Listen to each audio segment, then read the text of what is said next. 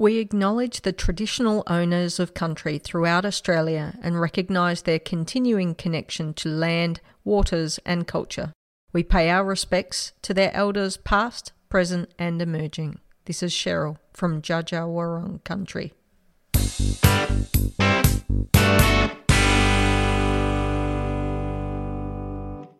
Welcome to episode 134 of the Beyond 90 podcast. This is Eric Subihano in the hosting chair once again.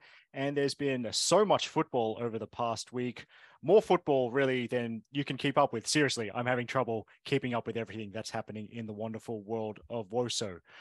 But anyway, back to um, this week. And we've got the terrific trio once again alongside me uh, Dale Roots and Magella Card. And I think I'll start with you, Madge. Um, how has your week been? Yeah, really good. I mean, talking about too much football, there is too much. So I went, I'm just going to prioritize local football. Really happy about the NPL and Queensland uh, kicking off uh, this weekend. So I got out to uh, the Lions v um, the newly promoted Mitchelton, and yeah, great game. Really enjoy um, being able to get out and watch football live. So that's what I focused on this week. No, great. Uh, so, well, did Lions win? They did, but uh, new and again newly promoted Mitchelton against uh, the treble winners, uh, the two time the the past two seasons treble winners Lions, uh, put up a great fight, went ahead one 0 um, but you know Lions came came good uh, and one, ended up winning two one. But yeah, really great signs from Mitchelton. So it does protect the Lions' unbeaten run, but that's good if a newly promoted team can. It does. Um, we're, we're, we're hoping that maybe the Lions won't be quite as unbeaten yeah, this season. Yes, yes. Uh, lots, everyone, everyone except Lions will be hoping that, I assume. But, um, yeah. And of course, on to Dale Roots, who's joined us once again. Thanks so much. And uh, I mean, this week is happy for you in at least one way, I would have thought.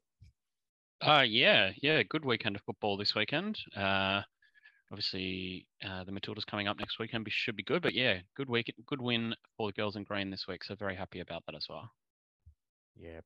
So of course, plenty of time to get onto that, and of course, perfect segue. Speaking of girls in green, episode 134 means Matilda's cap 134, and that is Caitlin Munoz. She made her debut for the Tillies in 2005, last cap in 2015, 57 appearances for 13 goals, played at the 2007 World Cup, as well as the 2006 and the 2008 Asian Cup. Plenty of appearances domestically for both Canberra Eclipse and uh, Dale's beloved Canberra United. And more recently, this I love this appointment. She's now part of Canberra United's mentorship group. But before that, mm. uh, just uh, Dale, you're the perfect person to talk about Caitlin Munoz. So please go ahead. Uh, one of the most underrated and I think underappreciated Australian midfielders the last probably 20 years. Uh, whenever, I mean, later in her playing career, Caitlin's pace was well and truly shot, uh, probably because she'd had five knee reconstructions. Mm. But uh, she was a player with superb vision, uh, a real nous for attacking, uh, fantastic shot, especially from distance. I, I, have memories of her scoring what I believe might have been the goal of the season in about 2011. Um, but yeah, I think um, one of Canberra's all-time best footballers uh, of of you know of any era. Um, she was always lovely whenever I dealt with a, a photo with her from about 2009 in the pouring rain at McKellar Park. Um, and yeah, she was always great to deal with from a fan's perspective. And yeah, as I said, I think um, so much of her time was spent recovering from injury um, that I don't think we really got to see the best of her in the dub. Um, but that's kind of the way sport goes, unfortunately. But yeah, she was she was always a fantastic player for Canberra, and as you said, I'm glad that she's still hanging about the place, making sure that you know the next generation of Caitlin Munoz's are coming through and have an eye to goal as well as she did. Yeah. So despite the despite um, her various injury struggles, she's still managed to rack up, I'm doing my maths, 125 National League appearances. So that's certainly to be commended. Uh, Caitlin ended her playing career in storybook fashion, uh, securing the 2019 NPL Capital Football Championship for Belconnen United with a goal in the 118th minute of their grand final. So what a long career. So it starts in the 90s, and she actually ended it in a game covered by Beyond 90. Incredible. Yeah. Also, also yeah, her, uh, her, I believe her her dad, I have a feeling that her sister actually used to work with my dad. Mm. and her she was the only one in the she was the only one in the family who didn't really care for football. But like her, Caitlin's like their dad was coaching around Canberra from you know when they were young, and obviously they got into it. Caitlin got into it and was obviously a spectacular player. But like the family's very my my understanding is the family's quite well known around the traps in Canberra football. So um, yeah, as I said, I mean. Uh, definitely a fan, like a fantastic. She was a fantastic player. She didn't. She didn't. As I said, I remember she didn't necessarily have the moves in kind of 2015 onwards, but she could hit a ball like it was going out of fashion. Hmm. Yeah, and um, yeah, so that was her. That was her end of her competitive career. I mean, she did play a game after that, which I suppose um is would be classed more as a friendly, but I did watch her in yeah. the 2019 Challenge Cup. Sydney Uni versus Belconnen United scored with a back heel off a cross, and hmm. um, mm. Sam and I were very annoyed when the promised stream of that game didn't materialize. Yeah, I I've always been one to say that that that that uh, NPL like Challenge Cup should be expanded nationwide, like they have with the NPL Championships mm-hmm. in the men's competition. Mm-hmm. I yeah. think that like we would have so many more memories of players scoring ridiculous goals like that. Yes, and um, I want our reps to beat the Victorian reps. That's that's my takeaway from that. Oh, I don't but, think that would be too hard, mate. Yeah, yeah, yeah that's right. Because because all their best players are playing for our club. Yeah, all yes. their best, best players are playing for Blacktown. yes. Oh yeah. So we got distracted. Now uh, we were discussing before the podcast. I thought that we could have a podcast with no bad news because, of course, we've had a lot of bad news recently. But no, um, we I was reminded of the unfortunate scenes with the Canadian women's national team and Canada Soccer, their national federation. Shocking stuff. We'll link to an article from CNN as well as um, an embed from uh, World Football legend Christine Link, Christine Sinclair. But uh, basically, Madge, they didn't get compensated in the 2022 calendar year. Yeah, and and on top of that, they're looking to cut their programs this year in a World Cup year. Um, especially considering that you know it looks like the the men's team got a, a lot of support and uh, leading into their historic um, return to the men's World Cup in 2022. Uh, it seems like uh, some pretty pretty um, high hypocrisy and disrespect to the the women's team happening there over in Canada at the moment. So it's really disappointing. Um, and even more disappointing that you know when they uh, the the players threatening to go on strike, which is just seems absolutely reasonable. Uh, the Canada Soccer threatened to sue them back, and so as a result of not getting paid and and a lot of players not really having having the ability to to hold out at this particular point point in time, they they um they are still going to play in the upcoming uh, She Believes Cup, but um yeah, it's just looks like an absolute mess. Um, it it it looks like there's uh, some interesting financial uh, dealings and and financial structures uh, over there in the Canadian football uh, area that might be affecting uh, how how uh, how the teams how actually it's and it's not just the women's team it's the the youth set, up as well having their their budgets um, slashed so really looks like um that they're not really looking to the future at the moment. And um, yeah, really sad state of state of affairs. And, and against it for a team that you know we're going to be seeing in the in the group games. Um, if I mean the the more uh, cynical might think, oh, this is fantastic, um, seeing Canada have troubles, but I don't want that. I want um, teams coming to the World Cup here in July and August being the best they can be and having the best preparations and um, setting us up for a wonderful spectacle. Um, so I really hope that the uh, Canadian women's national team, you know, get the support that they that they need so they can uh, roll into the World Cup as strong as possible. Yeah, so mm. Dale, um, I I'm really here to bring the vibes, and it's all bad vibes here. But you've actually done some a bit more reading on this, and yeah, it's it's pretty bad, yeah. isn't it? I mean, like as Madge says, like the, the point that you make about Canada's men's team going back to the World Cup last year, I think is one that really can't be ignored. Canada Soccer got nine million dollars from FIFA uh, for their appearance at the World Cup, plus whatever they were getting, uh, like for, for preparation money, which I believe was about 1.5 million US dollars. Um, so they've got this new fund, they've got this new, you know, amount of money that they haven't had since what, like Canada haven't been at the World Cup since like 1982 or something. Um, 86 Yeah, 86. That's right. So they they've had all this money come in, and and as Madge was saying, the the articles that we've been reading or the, the coverage that's been coming out is that effectively Canada Soccer's interests, commercial interests, are represented by a private group called Canada Soccer Business, which is basically run by uh, or run as part of, I guess, would be the easiest way to explain it, the Canadian Premier League. So Canada has its own Premier League, which I think is 12 teams now, uh, and all of those uh, those that that ownership group controls effectively the uh, commercial interests of soccer in Canada. And the problem with that is that there's no women's Canadian Soccer League at this point. There will be one in 2025, as we've discussed on the show before, but uh, at the moment, that doesn't exist. Uh, so none of these players, or very few of these players, are playing professional sport in Canada. They're either playing in college or they're playing abroad.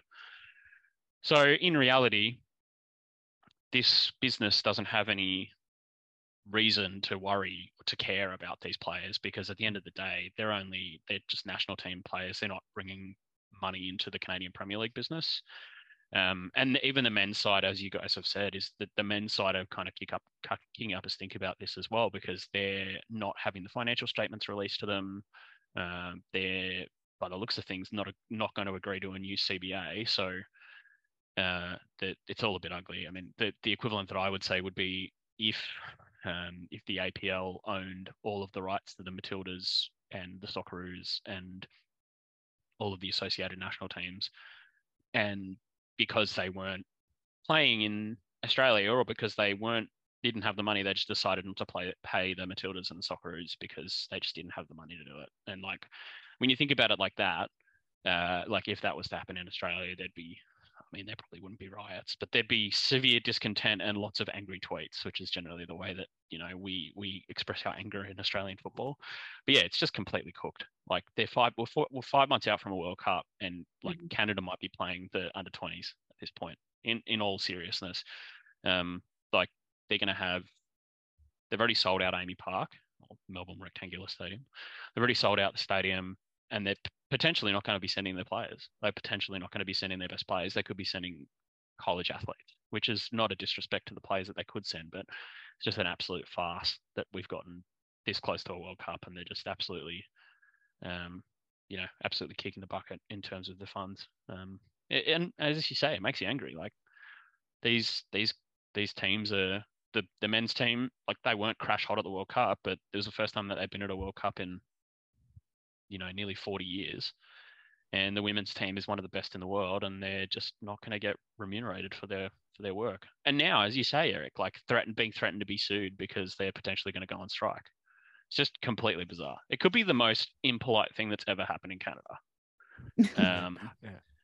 Yes. yeah it's, it's a bit of, it's a bit of a, a shit fight to say the least. Yeah so i think well, more to Dale's sort of much less important point, but I think Dale, you were telling me uh, some content creator at a World Cup was uh, wanted to go up to Canadian fans just asking them to banter the opposition, and they couldn't I find anyone willing to do it. Yeah, yeah so. Copa I believe, at the last at the last. World Cup in France, couldn't. They were like, "Oh no, that's not how we talk about our opposition. We've, where we try and you know we we you know we cheer for our team and hope that you have a good time." I was like, "Oh, what a world."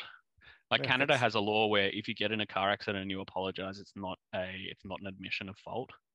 Um, so like it, there's a there's a top legal tip for you if you ever get in a car accident, don't say sorry. Um, unless you're in Canada where it is legally allowed. yeah. Ah, oh, dear. Well, um, yeah, they are the Olympic champions, and you know everyone's looking forward to see them play. We're by God, a lot of WOSO fans in this country like really hoping you'd assume this would be Christine Sinclair's last World Cup if she if she does indeed get here in July. But you know, yeah, just hope people sort it out because it's pretty much pretty ridiculous. Now, that was the bad news, and it wasn't multiple items of bad news this week, thankfully. But uh yeah, on to better things with the A Leagues launching the inaugural Pride celebration round. Now, um, in the Beyond 90 Slack before we recorded, um, Cheryl did what I like to call doing a Stefan Mobus where she didn't participate, but she wanted to dictate what we discuss. That's okay, Cheryl. It's okay when you do it as well, Stefan. But yeah, she. Uh, I like her first question. We could discuss more, the more important things later. But Cheryl, will there be merch? I hope so. My bank account does, hopes not. Hmm. Well, I mean, hmm. especially mm. considering you're going overseas in a week. Yeah. yeah. Oh, yes. Uh, it's it's. I mean, what can you say? How good? Yeah. Like to to steal a turn of phrase. Um, it's it's fantastic. I'm I'm thoroughly looking forward to it. Um, if there is merch, oh, I mean, payday is tomorrow. So if I am looking gaunt next week, I have not eaten. I've lost a lot of weight because I've spent all my money on Pride merch. I mean, I think the only jerseys we've seen have been like the Victory and Adelaide. So I and I haven't looked at their shop, so I don't know if they're selling. But then even though I mean it is a whole Pride round, so but I'm I haven't I'm not sure if I've seen any other clubs um release anything unless I've missed something. But I definitely haven't seen anything from Brisbane Roar. But yeah, absolutely, it would be fantastic to see um Pride specific merch, uh, you know, across across all of the games. Yeah, I want a rainbow Yeah. armband. That would be fantastic. They are they are putting out rainbow armbands, is my understanding, similar to uh, what was used.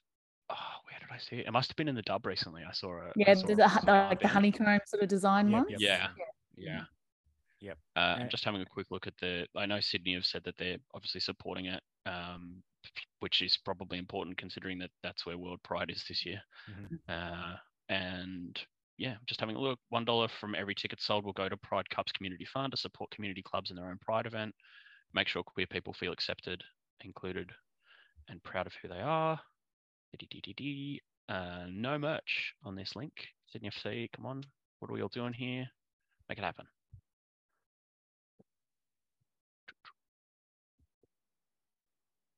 I must say the Roar Corps we we did do pride scarves a, a couple of seasons ago, and they went like hotcakes. So um, I think they're missing a trick as well. Yeah. Yeah. Um, I can't absolutely. understand uh like it's it it ba- it baffles the mind that it has taken this long for the W League specifically to have a pride round. Mhm. Absolutely. Um, the we men's have asked. competition, yes, yes, exactly. Like the men's Mm. competition, I can understand uh, that there's not necessarily as much visibility in terms of the queer community. I remember that uh, Sydney had a queer or a, a queer fan group uh, a while ago, which I don't know whether it still exists uh, for the men's team. But yeah, I mean, like you know, the, the dub obviously has such a proud history of supporting and including queer players and, and kind of being out uh, out there, pardon the pun, um, in terms of its uh, very proud support for these players, um, all the way back to Canberra United wearing those rain, wonderful rainbow socks in about 2009. Um, and yeah, as I said, I mean, it, it, it's it's sad that it's taken this long, but at least it's here. Yeah, and um, so so normally I just love like criticizing people and just you know firing off bullets left, right, and center. But um, the thing with we all want um pride kits. I want to buy all the pride kits, but uh, my understanding is that um, if you do want a kit out of, shall we say, the template that you usually get, um, it take, can take up to eighteen months. So I feel Yeah. like I feel like maybe next pride round will be the one where we can see where we can have our choice of pride kits. But it's I mean, actually Ca- a, quite a hard Canberra thing has to turn the- around. the V on the kit, it's right there. They already have a nice Indigenous training jersey. Yes. Make it happen. Yep. Uh, I'm gonna drive past the ISC head headquarters in Redfern and tell them how I feel. Yep, yep, yep. You do that, and um, tell them tell them that I also agree with you. Yes, thank you. yes. I appreciate your support in this matter. Yeah. But yeah, so hopefully, I mean, uh, their turnaround on time, I've said, of course, applies to jerseys. So hopefully, they can get all kinds of other things because I'm sure I do. I'm sure if they whatever they can get to have on sale in terms of Pride merchandise for these um games, it'll be just like printing money. So yeah, um, that's that's my thoughts. Let's move on. There's more good news and more good news for friend of Beyond 90, Lani Johnson, who by the way played in the aforementioned Challenge Cup game where Caitlin Munoz scored with a back heel because she is part of the first intake for the R Game Women and Non-Binary Persons in Media program. I think we've spoken quite a few times about you know just the need to have initiatives like this to build diversity in football media because uh, if those of you who've been in a media box, um, um, Dale and I can attest to this. Like the gender diversity isn't uh, really there uh, for football in this country. So good to Yeah. see Football Australia backing that. Uh, just Madge, I just what I wanted to know firstly, what thoughts did you have on uh, this? Because a couple of there's Um, yeah, there's one. yeah, of course. I mean, there. I Yeah, look, I, I love it, and I I'm just going to reiterate. Right, I think what we talked about when it actually was first announced. Um, uh, the need for diversity in media is absolutely there because I'm sick of hearing the same old cliched things over and over and over again when it comes to a lot of sports media. And and you know one of uh, one of I think the best ways to um, to kick that trend is to um, diversify diversify the the voices that you've got um, telling the story. So really important um, and really looking forward to uh, you know what this intake of of players, uh, or sorry, ex, well, I, I go players because I'm seeing Annabelle Martin there, yeah. who I'm am assuming is the Annabelle Martin. It is indeed. It is the Annabelle, Annabelle Martin. Martin. The tough, the tough tackling playing um, football former fame. young Matilda. Yes, scourge of Uh, wingers up and down the country. Correct. Yeah, so yeah, it's fantastic to see. Uh, you know, a fantastic array of uh, of talent get get this opportunity. Dale, anything anything to add? Or I mean, we could just talk about media Martin. box. Please diversify the media box, please. I beg of you. Yes, please. Ah, yes. So, of course, Annabelle Martin. I lovely surprised to see her name on the list. Obviously, we know her as a footballer, but she's um, looking to uh, expand um, her array of talents, and of course, thinking about you know life after football, which all which it's great that players are doing it, doing that even at Annabelle's early age. Also, Haley Routley, a media personality in South Australia. Good to see her. I've mentioned um, Lani Johnson, who wrote a couple, a few articles for us a few years ago. She's made the move to Victoria, and her glow up continues because um, it's not just that, but she's also a key part of the Bulleen Lions NPL team. Um, also, shout out to Emma Burke, um, author of the greatest tweet of all time. Uh, I can't really elaborate. If you don't know what I'm talking about, it'll be a challenge for you to figure it out. Anyway, so um, yes, let's let's talk about the upcoming international window because um, plenty of action on uh, both sides of the Tasman. Let's make take advantage of um, Matilda's active support member being here, Madge, the Cup of Nations. Go on. Thank you for reminding us that there was a football tournament happening. I like, and I and I think I said off air, like I'm I'm I've got it in front of mine because I have to get all of my work done in the next two days uh, Mm. because of the week that I'm taking off to to come down and of course see the Cup of Nations, uh, where we we're going to see the Matildas take on uh, Czechia, uh, Jamaica, and Spain. So not in that order. Sorry, Spain are in the middle, and then Jamaica the the uh, the third game in Newcastle. So really looking forward to it. Um, really looking forward to to seeing what the Matildas are going to put out, especially given that you know Tony uh, has talked about wanting to use it as as a test for how they might approach um, the group stages of, of the World Cup. Um, maybe um, not quite the order of games um, that that we're going to see in the strength of the teams. Um, so, but yeah, really looking forward to see the, the types of lineups and what sort of combinations we might get to see. Uh, and most of all, I'm looking forward to just catching up with all of our pals at pre-game. So um, quick shout out to the pre-game venues. Uh, in Gosford for the first game, we're going to be at Hotel Gosford. Second game in Sydney uh, or in Parramatta, we're going to be at the Woolpack Hotel. And then uh, in Newcastle, we're going to be at Sunnyside Tavern. So come and say hi before the game. I'm sure after the game as well, um, there'll be some catch ups back back there. So can't wait. Yeah, and if you um, if you see Dale, wish him a happy birthday. Yeah, buy me a beer. Yes, Okay, that too. all right. This, this is the, yeah, this is this is much better than Dale Turning the promising to buy other people beers. This is Yes. This- never we're do. doing it the correct way around this time. Uh, fun fact: the Woolpack Hotel is one of the oldest pubs in Sydney, and thus one of the Hmm. oldest pubs in Australia. First built in 1796, uh, which is about how old I feel at the moment. But anyway, Yeah. uh, yeah, so we're looking forward to it. Um, my like, I have a lot of questions going into this. I mean, tournament is a bit, you know, a little bit kind, uh, but it it is going to be interesting seeing how the team backs up with three games in six days for one um, but also how they deal with playing Spain after that, what happened last time. Um, I think we've got a few players who are in a bit better form. They're still without Alexia Putellas, who is up for the golden, uh, up for the FIFA the Best award this year again, despite not really playing Inexplicably, lot. yeah. yeah. Um, it's uh yeah, I think it's going to be interesting. I'm really uh, I'm looking forward to seeing how Czechia play. I watched them a few years ago play Iceland in a playoff uh, to go to the Euros, and I wasn't unimpressed. Which for a team that is kind of outside, I believe, outside the top 40 in world football is kind of um, refreshing. It's good that the the the, the lower ranked teams are uh, kind of, as I've always said, a rising tide lifts all boats. Um, so yeah, it's going to be interesting. They're without one of their best players in uh, Barbora Votíková, um, their goalkeeper, who's uh, still out with an ACL. Um, but yeah, really looking forward to these, and we might even get to see Jamaica's new uh, kits, which were launched last week. Yeah, Uh, that'd be nice. Yeah, Yeah, I, it's a great- unfortunate that we're not going to see. Yeah, it's really unfortunate we're not going to see Bunny Shaw, who um, unfortunately sort of Mhm. announced that she w- wasn't going to be coming out. So um, yeah, I mean, That's it's a bummer, understandable. It's a long way. Yeah. It, it is mean, a long way, and um, It's literally the other side of the world. yeah. um, commiserations to our friend of Beyond 90, Kieran Yap, who is yeah not he's very sad that he will not get to see Bunny Shaw.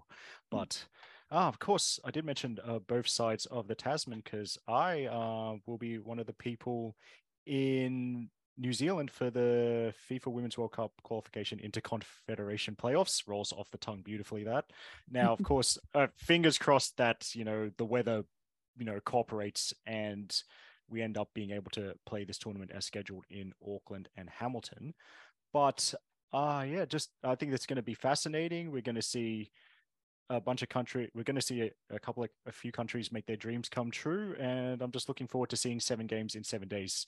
And Hamilton, and it's not all competitive. A couple of friendly games as well. New Zealand against Portugal and New Zealand against Argentina. Um, will I will I go behind the New Zealand bench and harass harass them until they bring Mackenzie Barry on? Well, we'll have to wait and see. Uh yes. Also, I just well, now I'm going off on a tangent, but I will also be hanging around going back to Auckland for um their I've forgotten the month already. February 26th game, Welling that Wellington against Sydney FC. So that I'm really looking forward to all this Oh. and fingers crossed that I can actually get there and that, you know, yeah. the Look, I, I'm. oh, yeah, I'm just stays away from land. Yeah. I'm also tentatively looking at an away day for Wellington, but I don't know if my bank bank account can afford it this year, but it is very, very tempting now that we've got Wellington playing at home. Yes, an Mm. actual. Yeah, and it'll be good uh, because I have technically seen a Wellington home game in Wollongong, just like I've technically seen Perth home games, but for similar reasons. Mhm. But love to see an actual like a, a one- one in New Zealand. Ah, so I suppose that would be. Oh no, actually, before I forget, we'll do the dub action in a minute. But the Young Matilda squad was announced, so off the back of the senior Tillies and uh, junior Tillies being announced la- last week. Young Matildas had a camp that is today, Monday the 13th, at the ti- uh, time that we recorded, runs through to the 20th of February, so next Monday. And yeah, I just wanted to maybe, Madge, you can go first. Have you had a chance to look at the squad and who stands out for you? Because um, I assume you'd be familiar with Ella O'Grady. Yeah, Ella O'Grady. She actually scored a couple of goals, I think, for I think it was Ella um, for the QAS on the weekend. Mhm. So um, she's obviously in some some great form. Zara Kruger as well. She um, Lions and also playing for the Roar this season. She's been getting some great minutes off off the bench for the Roar and and even a couple of starts. I think when um uh towards the beginning of the season. So um and then Jonty Fisher, who, uh, yeah, again, I just remember her from a fantastic shot from the um and goal from the sidelines in one of the QAS games uh, last season. So, um, I think that's it for the Queenslanders, the three. But um, yeah, great to see them get their their call up and um, yeah, but overall, just yeah, wow, just a fantastic looking squad. Yeah, and uh, Dale, like, I mean, think I may have mentioned in a group chat that basically, like, this is, I don't even know where to look with this squad. So I'll, I'll Yeah. let you go first and I'll just fill in the gaps. There's so much going on with this. Yeah. Um, and there's it's so good to see that there's so many players who are getting like dub minutes. Uh, you know, we've seen Shay Holman come on in leaps and bounds this year. Sasha Grove's been fantastic. She was really good for Canberra on the weekend. Chloe Lincoln's been getting minutes all the time. Uh, just having a quick look through here. Sienna Saveska could be getting more minutes. Dunish Floody got a run uh, last weekend against uh, City. It wasn't a huge amount of minutes, but you know she's in and around. Um, and Alexia Apostolakis, I believe, started for Wanderers She on did. the weekend, getting but a- she, racking up the starts as well. yeah, getting getting a, lot, a bunch of minutes, and it's um, I'm I'm glad that these players a are getting picked up at, at a young age and and playing uh, good minutes into the in the in the dub, but also that there's there's still this space for academy and kind of NPL products, as you were saying. Jonty Fisher is a QAS, and then I think there was uh, another QAS, yeah, Ella O'Grady who's at QAS as well, and then there's a couple from a couple in there, uh, New South Wales NPL. So yeah, it's a you know it's it's a good squad. It is a strong team. It's, Um, and they've got a they've got some uh, they've got qualification in what like four weeks. March, yeah, uh, less than four in- weeks. yeah. In Kyrgyzstan, I believe. So that'll be interesting. Kyrgyzstan. So um, I don't know because I'm looking at the bottom of this article. They're listed only for two games against um, Guam and Kyrgyz Republic. So don't know. I believe there was a third game. I wonder maybe if that's It just was the Northern Mariana Islands. that we're gonna be Gu- we got- against. Guam and the Northern Mariana Islands. So um, I know, right? We we're really racking up the uh, Eastern or Western Pacific American Western- territories. yeah, that's uh, yes, it's it's um, you know, uh, two answers to that kind of a somewhat obscure trivia question. FIFA members that aren't you know independent sovereign nations. yes, that is And- good. That is a good and point. on Mm. uh, more personal note, uh, two two um, territories with a large um, uh, Filipino diaspora. Speaking of, shout out to all our Filipino listeners. Alexia Apostolakis is still with Australia for for now, at least. Unlucky. Um, yeah, now, uh, they, yeah, that's, so they're actually going to play um games against Western United and Melbourne City. So all of their players will keep active in the international window. And also, just like you mentioned Kyrgyzstan, I'd like to remember shout out to Jessika Nash, who one feels too old to be part of this group, but is not born in 2004. But also, Jessika Nash um, was the captain when the uh, junior Tillies went to Kyrgyzstan in 2018, and she was still Mm. only 13 years old. But so, yeah, so she's amazing. She's a teenager. She's going to be an Australian teenager teacher who will have been to Kyrgyzstan twice. That's um. I'm uh, just having uh, a look at Kyrgyzstan's Wikipedia. Uh, national anthem is called National Anthem of the Kyrgyz Republic. Good one. Yeah, that's that's that's like how um the Chinese national sporting teams their nickname is Team China. Thanks. Team China. Yes. Yes. Very good. Okay, so shout out. I mean, okay, so well, one of the um members of the squad we'll talk about in great length when we discuss Wanderers versus Wellington. But uh, yeah, sh- speaking of non-dub players, shout out to futsal superstars Tegan Bertolissio and Maya Lobo, who, uh, yeah, it's good to see they're looking outside the dub as well. And um, I like the Mary Stanic-Floody shout out Dale because I think she's going to be a star. She's still only six, Not far away. or maybe She's it's just turned away. 17 but she's just absolutely brilliant and uh yeah i think i think they she's kind of would get more game time than she's she's already getting decent minutes she'd get more game time were it not for that completely stacked sydney fc squad but i'm sure Yeah. mary will find a way and sienna Saveska as well because she's been getting very late sub appearances for the wanderers so uh, it's a chance for her to possibly play full games um Well, there's going to be it? 20 more players playing in New South Wales W League teams next year, so yep uh yes so able to play in New South Wales C as Central Coast will basically be. Yes, yep. Um, yeah, it's good to see uh, Carly Johnson from uh, Sydney's Northern Beaches getting another call up. Uh, yeah, that's, that's it. And um, we'll link to the article so you we'll link to the article so you can um uh, send me abuse for missing your favorite player or your daughter, whoever it may be. Um, so yeah, finally, let's talk about the dub. Uh, start with the game uh last Wednesday and a shock. Western United nil, Newcastle Jets two. I watched this like I, I couldn't quite believe it, but there, there it is. The Western United again, brilliant but not infallible, and the Jets a really good performance from them. And they, I think if I imagine they, I don't know how much you saw of it, but I think they, I thought they deserved the win. Yeah, absolutely. I thought they were were really good, and and more than anything, I just think it's great that they they get something out of this horrendous three game trip that they've got. Uh, this was the first of, um, you know, or was it the middle? I can't remember, but yeah, pre- a pretty horrendous um, schedule that um that they've had, um, given all the postponements of games happening. So great to see them get something out of it. Yeah. So Yeah. we will. Yep. Oh, sorry, Dale. Were you going to say something? No, I was going to say Newcastle were well worth the win in this one. They could have had a third. I think Ash Brodigan missed a chance Mhm. quite early on. She beat the keeper, went around the keeper and then put it wide to the left. Uh, Taren King shakes the monkey off the back uh, finally gets her first National League goal, and she sheds the tag of being the player with the most outfield player with the most appearances without scoring. Uh, as we discussed, Liz Ralston still the all-time leader, unfortunately, but Yeah. she's not signed this year. Uh, and well, she hasn't played this year either. And uh, yeah, Taren King was on, I believe, 58. It might have been 58 appearances without scoring, and the next Mm. highest is 53. Uh, this and more in my weekly podcast, Useless Stats You'll Never Need to Know. Mhm. I love a useless stat. Um, but you know, Western United they handled the short turnaround well. Uh, wait, was that game played in Ballarat before we move on? It was. It was. So played in Newcastle got the mega stitch up of not just um, Yeah, so interstate way, but I- look, in Ballarat. the W, the. W, the W Jets put up a, a, a graphic of the three games, and um, basically, so all all these players are having to take time off work um, to to do this. So basically, they were at Ballarat, over to Perth, um, and then I think um, and then there's another third game um, within quick suc- suc- uh, succession. So, uh, you know, pretty, a pretty not a not a great um, schedule for them this past week. Yeah. Today I learned that Newcastle to Ballarat is a direct flight. I Ooh. had no idea.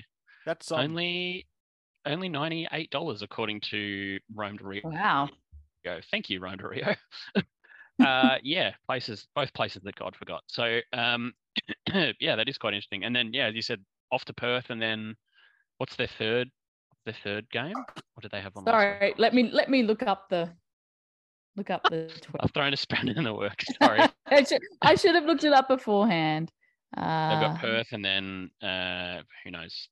Uh, it- yeah, they they did uh, do it like a very useful graphic just to show us how bad it was. So so Sunday the fifth. Um. Oh, so yeah. So this this was the last of the trip. So on Sunday the fifth, it was um they were in Canberra. right, yeah. Um, and then then the Wednesday the eighth, they were in Ballarat, and then um, Sunday the twelfth in Perth. So I don't think they bothered going back to to Newcastle over that stretch. Mm. They just um, popped from um, from city to city uh, or town Ooh. to town um, to to do that schedule. So yeah, it's and you know other teams have had these um, bad schedules as well, but uh, yeah, it's it's a little yeah, bit more difficult a sometimes when when slaughter, to be honest. and like Newcastle Airport doesn't always have the direct flights to um to to these places, and also they can be quite expensive. So yes, our the club's always penny pinching at the same time. So uh, Yeah. a rough trot for them. So great to see that they were able to knock off um, the ladder leaders uh, in the middle I can of only that. imagine that they were on a bus to Canberra, which would have been five hours of uh, extreme displeasure. Yep. Yeah, that's um. So thank, thanks for reminding. Uh, thanks for reminding me of that. I will embed their Instagram posts so that um people can see uh what Madge is talking about because it's yeah that's that's not good scheduling. But I mean, what that I think that was a rescheduled game because of um Here, the heat in the late December. Yeah. But even so, that's um that's not a good slot for for the Jets. At least they got a win. Now, but uh, speaking of getting a win, Western United did um, turn it around and defeated Melbourne City by two goals to one on Saturday. Dale, did you have a chance to get a look at that? I have not. Um, but I do know that Angie Beard got a 93rd minute yellow card, which I can only assume was for kicking the ball away. Uh, it it Uh, it uh, that um, warms my uh, Filipino soul to think that she was um, exploiting. Uh, the rules I dark I- arts. fact, I, I hope I, hope, so. I, yeah, I or, or or like or you know she had a throw in and she just stood there until she got booked. Yeah, like one of those ones. I don't want. I don't Keep want walking- to. I don't want to have walking touched up the anyone. Just yeah, something like that. we want t- uh, harmless fun in these Yeah. games. but I mean, Western I'm, I'm, United I, I, now now three now five points clear as well, just for the record. Oh yeah. Yeah, and I mean, but on that, I mean, I I didn't see the game either, but um, it's Melbourne City. Uh, yeah, they're a bit up and down, um, and aren't. It's, it'll be interesting. I, mean, I think they've they've managed to rack up a fair few points, so I think they're fairly comfortably in the four at the moment. But um, yeah, they'd want to be turning around their form um, to be because yeah, at the moment, if you're just thinking about the form teams, they're probably Mm. not ones you one of the ones you'd have high on the list at the moment. No, they're they're eight points clear. So Canberra in uh, fifth with the game in hand. They're on 17. Uh, uh, Sydney have two games in hand on 24. Victory between the two of them on 22. And then Melbourne City. So Melbourne City are eight points clear of Canberra. So there's only another five. It would take a spectacular collapse for them not to make the finals. But with Dario Vidosic in charge, nothing Ooh. is out of the question because oh, they were hopeless against Sydney. I'll tell you that right now. Yeah. Uh, and yeah, as you say, I I don't want to see them like they play nice football when they play well, but man, they play some absolutely shocking football when they're not playing well. Ah, uh, yes, because it it it's been a while since we've um slandered the the Vidosic family and their coaching ability. Yeah. But thanks thanks Dale for reminding us of uh, Look, reminding the people I, of one of the more obscure Beyond 90 podcasts. I am just I, I am to serve. That is I you know I keep it 100 with you, and you know he's uh yeah they he they looked they looked completely out of sorts against Sydney. Pollicina just didn't look like she had any any support at all, and um yeah I wonder how much as you say uh, Western losing that game against Newcastle kind of kind of put the fire under them to to mm, uh, yeah. to beat City as well. Yeah. Also, shout out to Sydney Cummings, signed as a defender. Her first, her winning goal from the penalty spot, I think. Um, mm. her fourth goal of the season in only 13 games. So, you know, uh, making an impact at both ends of the field, and I think she did it late, just like she got that late equalizer against away to Adelaide in that game with Western United ended mm. up winning. So that's that's been great work by Mark Torcaso there. Now, moving on to a game uh, close to Madge's heart, Brisbane won, victory one. And yes, yeah, so well, do we will we talk about the football oh, or will we talk about the heat?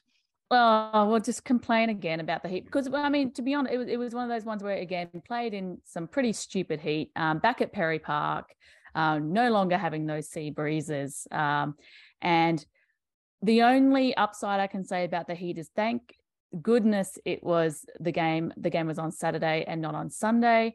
Saturday it was i think around about 34 degrees uh, with the disgusting humidity.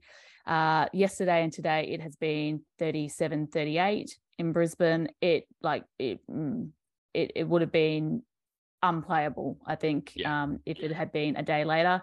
Uh, but as it stood um, both teams looked you know really looked affected by the conditions they were playing in. It, it was it was a messy game. Uh, probably, I mean, the, the, highlight. I mean, Shea Connors getting a wonderful goal mm-hmm. and like as a an immediate response to um, the victory um, penalty, which you know was a messy one to concede for Brisbane, but um, but yeah, wonderful uh, you know foot footwork and. Uh, sort of snatching shot by by Shea Connors to um, to draw level again. Uh, the only other huge highlight for me was um, uh, and to be honest, if it had, had had gone, if it had been a goal, my life would have been complete. Uh, Jessie Rasschaert attempting a bicycle kick uh, at the death of the um, of the fir- first half. Uh, if that had gone in, uh, following her like first goal uh, um, in the previous game, I just would have been in in seventh heaven. It was um, it's fantastic to see the attempt. Um, she's, a, yeah. she's a very unwieldy human, Jess Rasschaert. I remember yeah. she runs like like a windmill. Um, so I can only imagine what her bicycle kick uh, would have looked like in person. it was great. It was wonderful. I loved it. I loved it. Um, and then yeah, of course. So yeah, the, the, story of the rest of the game. Yeah, really the heat. Um, so you know, in in the Roar Corps, we started singing "Hot, Hot, Hot" at the drinks mm. breaks, um, which, and I must say, because we we were close to the victory bench, um, I think the the the victory bench players looked up with a bit of a um, a wry smile. Uh, I don't think anyone was happy uh, at that ground on Saturday about the conditions um, that the game was being played in. Yeah, and so Dale, I'll throw it to you next because, as we alluded to at the top of the show, your beloved Canberra United um, provided late drama, some McKellar Park magic, and beat Sydney FC 2 1. That's the first time they oh. beat Sydney FC in a while, isn't it?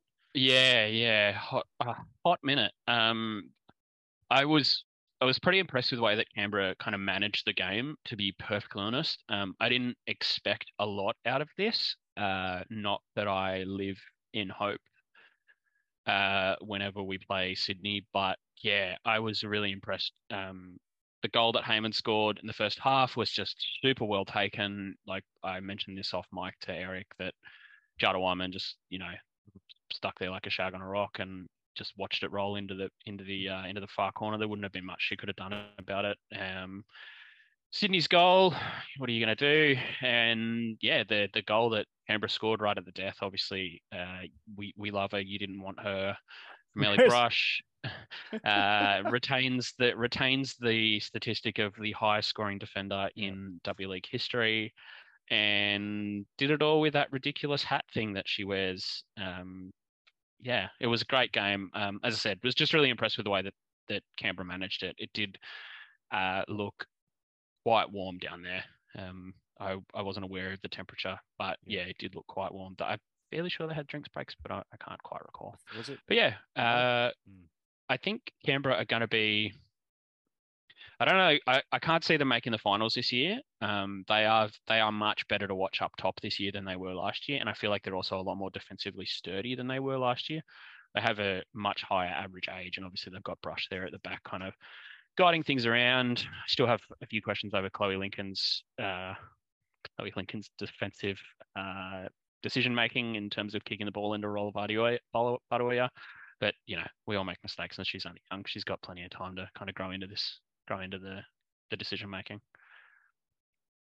Yeah, and uh, yeah, I've yes, as someone who's uh, been at the stadium for Ellie Brush scoring twice against a former club, that was in Sydney derbies when she scored for Sydney against the Wanderers. Good to see it's happened again. So Yeah, Ah, yeah. Now, uh, on to Sunday's games. More ridiculous hot weather. Western Sydney Wanderers won, Wellington Phoenix nil, and technically the home team, um, what home team was Western Sydney Wanderers, but really the home team was Claudia Cicco's family.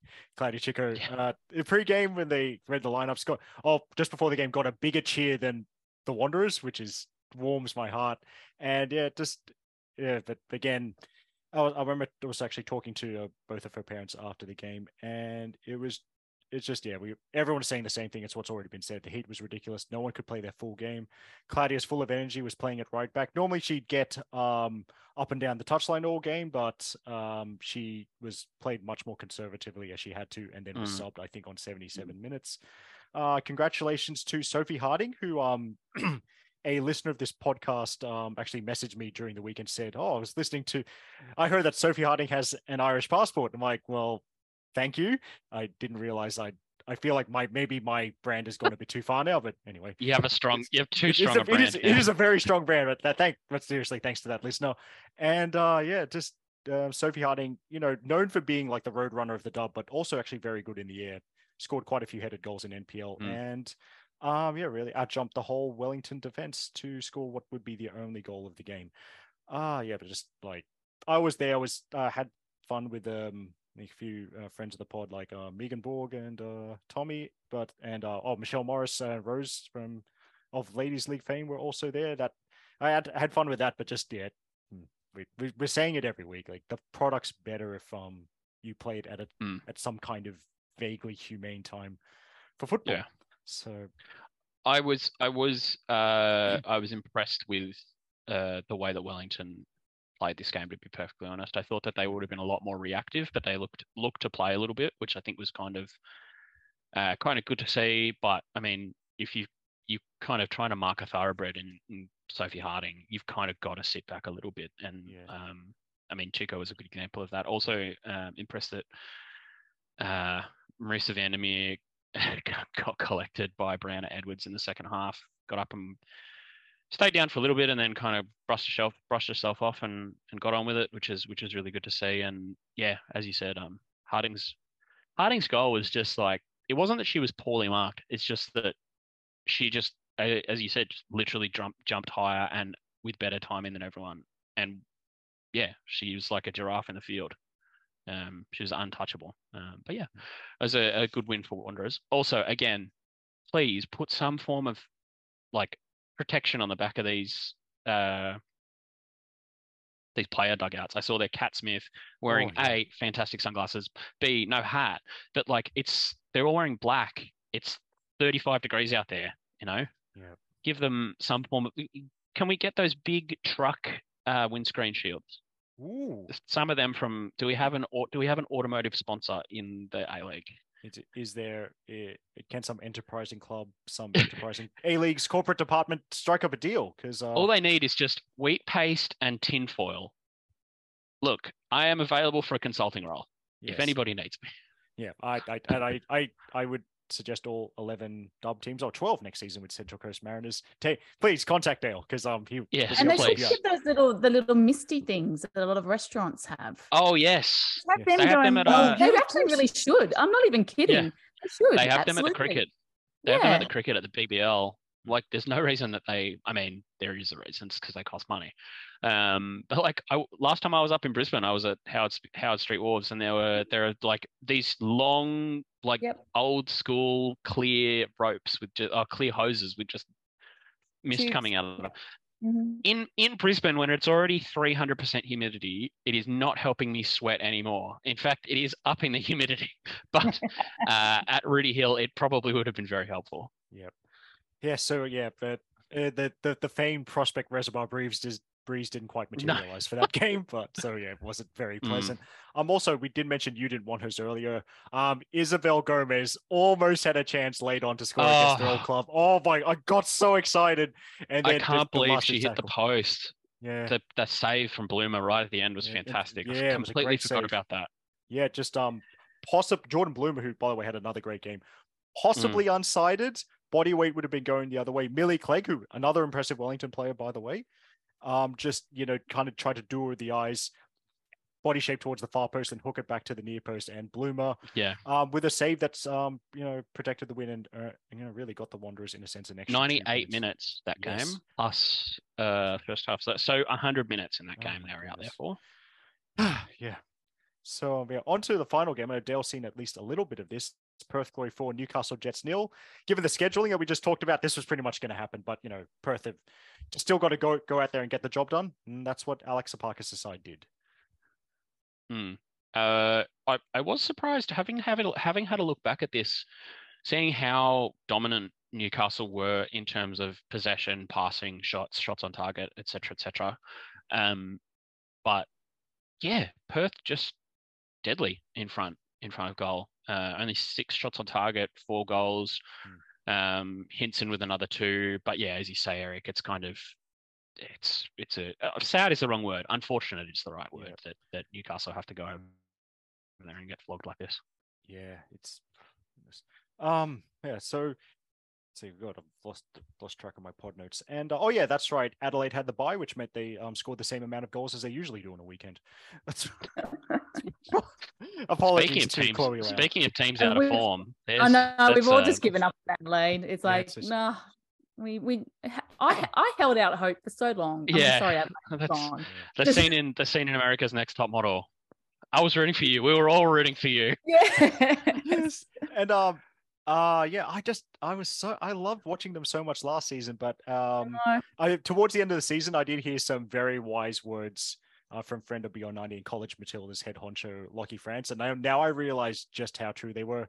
Eric, you don't support Adelaide United, you support Matilda McNamara. I'm like, yeah, you're right. Yeah, I you do. support. I, just- would go so far as to say you just support chaos. Uh, Their last win was the 17th of December of last year against Wellington in Wellington. Yes, and uh, we do not talk about that the goal from that game, so let's move on. Yes, I don't know what you're talking about. Yeah, yeah. Um, so uh, let's just a brief wrap before I just ta- talk about my highlights from Aussies abroad. Did anyone else catch anything?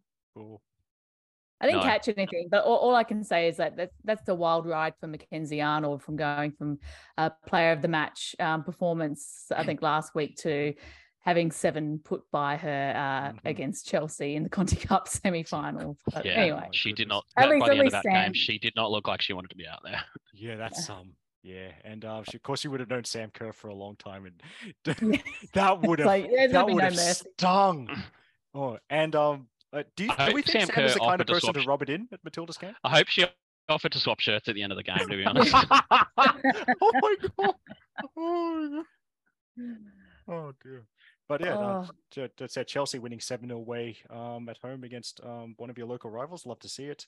And uh, the, yeah, that, that weird kind of two part series with Arsenal and Man City. Arsenal defeated them in the Conti Cup. So it's an Arsenal Chelsea Conti Cup final. And then Manchester City got their revenge in the league, defeating Arsenal two goals to one. But yes, uh, I suppose one of my main takeaways uh, Blacktown's own Courtney Nevin with an assist as Leicester City beat Liverpool by goal to nil. That was away, so I assume that was at Prenton Park. yeah, nice um variation of uh, the corner routine instead of lofting it into the middle. Like uh, hopefully you can find the footage somewhere. She kind of played played it low to the edge of the box where a player made that arcing run away from the Liverpool defense. So something clearly Leicester had worked on had worked on. And uh, we know about Courtney Nevins set piece delivery. Good to see that's being taken advantage of. Uh, what else were there? Oh, I mean, well, I mean, fair's fair. If we're going to talk about Aussie goalkeepers, I think Lydia Williams first uh, start for Brighton, I think, and uh, Cop six against Aston Villa. There's yeah, six two. Mm-hmm. It's um, but but good yeah. to see the game time. That's what we want, want to see. Game, yeah, which is more. It's the most important part. Yep, and also um, it what also more game time for what Madge likes to call lost Aussies. Rebecca Stott got uh, 74 minutes in that game.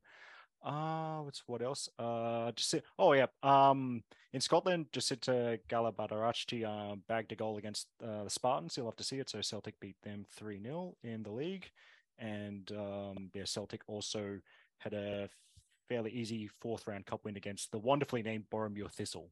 I know nothing about them, but that yeah, Scottish football has some great club names. Scottish football on the BBC, uh, whenever they do the round the grounds, is fantastic. Oh yeah, like just very so, old, very 1870 teams names. Yes. uh, before we do Queens of the Week, uh, Madge, you mentioned NPL Queensland is back. That really caught me out because I thought, um, I thought, um, NPL New South Wales was starting early on March the 12th, but Dualcom starting in February, which is yeah, that completely shocked by that. Stefan's going to yeah, be shocked no, as well when he hears it because his yeah, comp starts in April. I think they're doing um three full rounds. Ah, um, so so that should be good. Lots lots of good football to see. Um, of course, um, and no doubt across all of the NPL seasons in, in each state, there's probably going to be a little bit of um scheduling uh, up and down because, of course, Lions, uh, Olympic, uh, and then um, oh well, Perry Park doesn't count. Um, but and then in the FQPL for Spencer Park, they're all going to be FIFA venues. So I think we're going to see Lions and mm. Olympic um, have a, a, a stacked home home ground advantage to start the season. Uh, but also, what's really interesting is, um, yeah, there are quite a few dub players that mm. that may well, after the dub season's finished, uh, and I'm I'm sure this is the same in New South Wales and mm-hmm. Victoria as well. It'd be mm-hmm. really interesting to see where all these um, players might land across the respective um, teams. Yeah, so it'll be interesting, and it's you know talking about the dominant Lions. Um, I, I and I don't I don't say it in a way to be at all critical of them because yeah, absolutely. If I mean someone just has to be better and, and beat them. But um, having a, a, few of their players being um, caught up to dub teams, it does make you wonder whether or not um, some of the other teams might be able to snatch a win off them early uh, in mm. this season. So, but you know, they they still looked pretty strong on the weekend in the game that I went to, which thankfully started at six. But even starting at six, it was pretty disgusting um, there in with the heat. But yeah, really exciting season. And there's, you know, been a few players um, moving between teams, which um, always seems to happen. Uh, like Meg McElligott has been, uh, will be coming to Lions uh, this season. Um, uh, Paloma uh, Oliveira has moved from um, South to Gold Coast, which um, and Gold Coast, you know, lose losing a few players as well mm. to retirement. So, yeah, it'll be interesting to see how it plays out this season. Yeah, and um, uh, I'd love someone to correct me if I'm wrong on this, but I believe, um, yeah, they these as dub players come back into their various NPL comps. Well, they can't actually be registered yet. There's a window at which this happens. They can do this mm. after the dub season, of course, is finished. So, I suppose technically they could sign whatever contract they want, but until it's registered, they could change their minds. Yeah, and so nothing. Yeah, that's, that's why. Point, and hence, there's not been really any yeah, and there's not been anything announced, of course, and that yeah. that's probably yeah, all that's aligned with why, all of that sort of stuff. So yeah, so it's um it's a bit of a guessing game as to and and that well that keeps it a little keeps it intriguing because like who knows who knows how things might change when when they all flood back into the yes. NPL. True, and um, yeah, mm. so um, that's why I know just to be in NPL New South Wales, we've only had two preview articles out of our 14 clubs. That's why. Also, there's and there's players they haven't decided yet. So wait, no, second. Yeah, on, like, uh, another thing I was thinking. Yeah.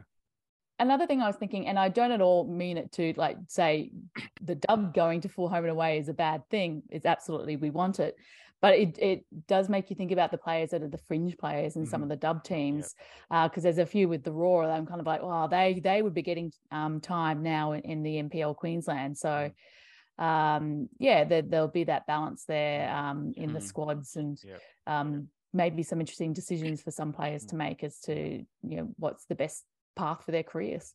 Yeah. I'm just thinking about that. Of course, there's spitballing here. We wonder how they'll do it, but um, of course, as someone who has um, supported a team in English lower league football for a long time, although they're not, they're in the top tier for now. Uh, yeah, like I know one of the greatest skills you can have in English lower league men's football is knowing how to utilize the loan market. So maybe yep. you could have some system as that overlap gets longer, where yeah, um, you know, players are loaned from. So we say maybe just to pull an example, Western Sydney Wanderers loaned someone to APIA Leichhardt or whatever for the start mm-hmm. of the NPL season. But you know, mm. uh, people um, much higher pay grades yeah. than me um, can decide that. But yeah, it's a uh, it's all about what's best for the player, and I think the the more game time, the better, and that would be perhaps something that could help the fringe players, as Madge said. Ah, yeah, so good. I I love NPL discussion. Didn't expect it, but yeah, we we got we fitted in somehow. I think on to Queens of the Week then. Yeah, yeah. Yep, love it. So let's start with you, uh, Dale. Uh, you always pick well, so who have you got? Uh, my Queen of the Week is Jordan Nobbs. Uh, scored Ooh, a hat trick uh, for Aston Villa uh, after I feel like she's only very recently signed there. Yeah, so that's a mid-season move from uh, yeah, mid-season signing from ever, Arsenal. Basically, yeah.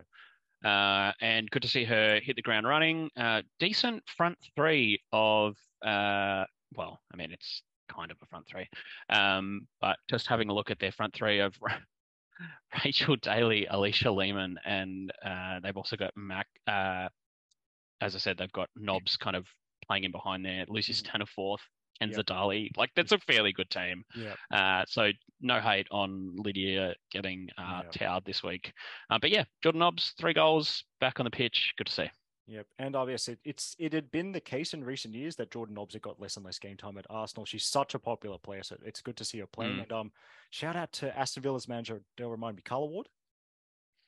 Uh, no. yes, Carla okay, Ward. Carla Ward. Yep. Yeah, well, again, correct us if I'm wrong, but Carla Ward's um, recruited brilliantly. So a lot I of the players Dale mentioned, um, they're from the start of this season. But she, I tend to think of the mid-season transfer window as the panic window, but she's actually done a brilliant job, and um, a lot of those players um, that she's recruited mid-season already making an impact. Now, I did uh, mention that did mention that headline to you from last week. Daly and Daly don't dilly dally as Aston Villa Wow, which that... was one of the podcast one of one of the uh, headlines of the season. But yeah, they've recruited super well, and like yeah. you've got Corsie and Gielnik coming off the bench, and yeah. Corsie was starting for uh, starting for Birmingham last season, I believe. So yeah, yeah, Yeah, and of course we all know about Emily Gielnik's talents, but yeah, that's it's good. They got a good squad there. Now I'll mention Cheryl was um insistent on naming her in Queen of the Week, so thanks Cheryl. I mean, we're happy to shout this out again. Just Ellie Brush scoring the winning goal for Canberra United against uh, Sydney, and uh, yeah, I wonder if that like I just do wonder if that um, very striking headband um, she's wearing is that. Do you reckon that's giving her some kind of heading advantage? Because it's one of the biggest headbands I've ever seen. It's uh, it's a look. Yeah, that way. Yeah. uh, good luck to her, I say. But I believe the science. I believe the science is out. The jury is out on the uh, yep. on the science. But no, it's if that's what makes her feel comfortable, and yeah. you know, maybe it's like uh, what's his name, Eliud Kipchoge, wearing those like shoes with the carbon fiber in them that make him a little like, bit more springy. It can't be too big because, like, surely it might just like ricochet off at a really weird angle one yeah. day unless it's really yeah. soft or whatever. But yeah. all I'm saying is that we should have padded sombreros for all players to minimize concussion. Look, I'm just spitballing. Yeah, why not? Um, and hey, it'd help with the heat. Look, would. we are an ideas podcast. If we are, are, anything, you are definitely an ideas man, Dale. ah, yes. pit, pit helmets way, with a fan in them. There we go. Yes, yes, yes. Um, oh dear, it's it's. it's We're full of good ideas. But um, yeah, just uh, uh, just like like to say the commentator perspective, like headbands that that very distinctive. So I think more players should wear them. It would yeah. uh, make our jobs easier. Uh, Madge, who have you selected for Queens of the Week? Let's finish this up before we. Yeah, look, oh, look, I'm, I'm just get, going back. Um, a shout out in solidarity to the Canadian women's national team, um, fighting their fight. Um, I want to say fighting the good fight. It's fighting an unfortunate fight that they're having to fight at the moment. So, uh, all the best to them. I actually just saw um, Kieran Yap has just um, retweeted um, something from an account from Saucy Rockets. So, a nice account handle there, just noting that it's uh, that a women's soccer team being forced to play under unfair labour conditions, uh, now playing in a tournament called the She Believes Cup, mm-hmm. tracks so hard um, with how women athletes. Uh, athletes in women's sport are generally treated. So, yeah, I think that hits the nail on the head. Yep. Oh, now I understand the tweet I saw earlier. Apologies, I can't remember who tweeted it, but they mentioned the She Believes Cup, and and um, this tweeter said, "What if she believes in getting paid?" Yeah. yeah. yes, absolutely. Okay. Mm. Now, this is usual, this is true. Very Marxian of you. I, I, I, yeah, I should actually embed that. So I'll um do a Twitter search. Well, there's a good pod. There's a good name for the pod. What if she believes in getting paid? What if she? Absolutely. Ooh, yes. Thanks, Dale. Thanks, Dale. Yeah. will appreciate that. now I've got, I've got, multiple queens of the week. My uh, first queen of the week is Taren King because uh, she scored um, her first dub goal, as Dale very um, eloquently said earlier, breaking her duck, uh, her scoring duck in the dub. And I, I do, I just always love being able to say that Taren King is my queen of the week. Uh, and then uh, shout out also to a couple of captains. So uh, it's not Abby Lemon. It's Abby Lemon's best mate, Annie Dachko from Blacktown Spartan. She's only 20, but she's been named as the new uh, Blacktown Spartans captain for the 2023 NPL New South Wales season. Congratulations to her. And thanks to Kelly Lemon for giving me a photo of Annie that I can use for the feature image. And then number three, this uh, we all saw this one coming. My other captain is new North Carolina. My other queen of the week is new North Carolina Courage captain Denise O'Sullivan. Just yeah, she yeah, popular choice for the courage and yeah um i can't wait to see her in july. I i i apologize in advance to anyone sitting in the same bay as me. And on that note we should probably wrap this up. So uh thanks for your support. Um thanks for tuning in uh, on behalf of Magella Card and Dale Roots. Uh, we wish you a life of good vibes, tattoos, and razzlers, and we will see you next week.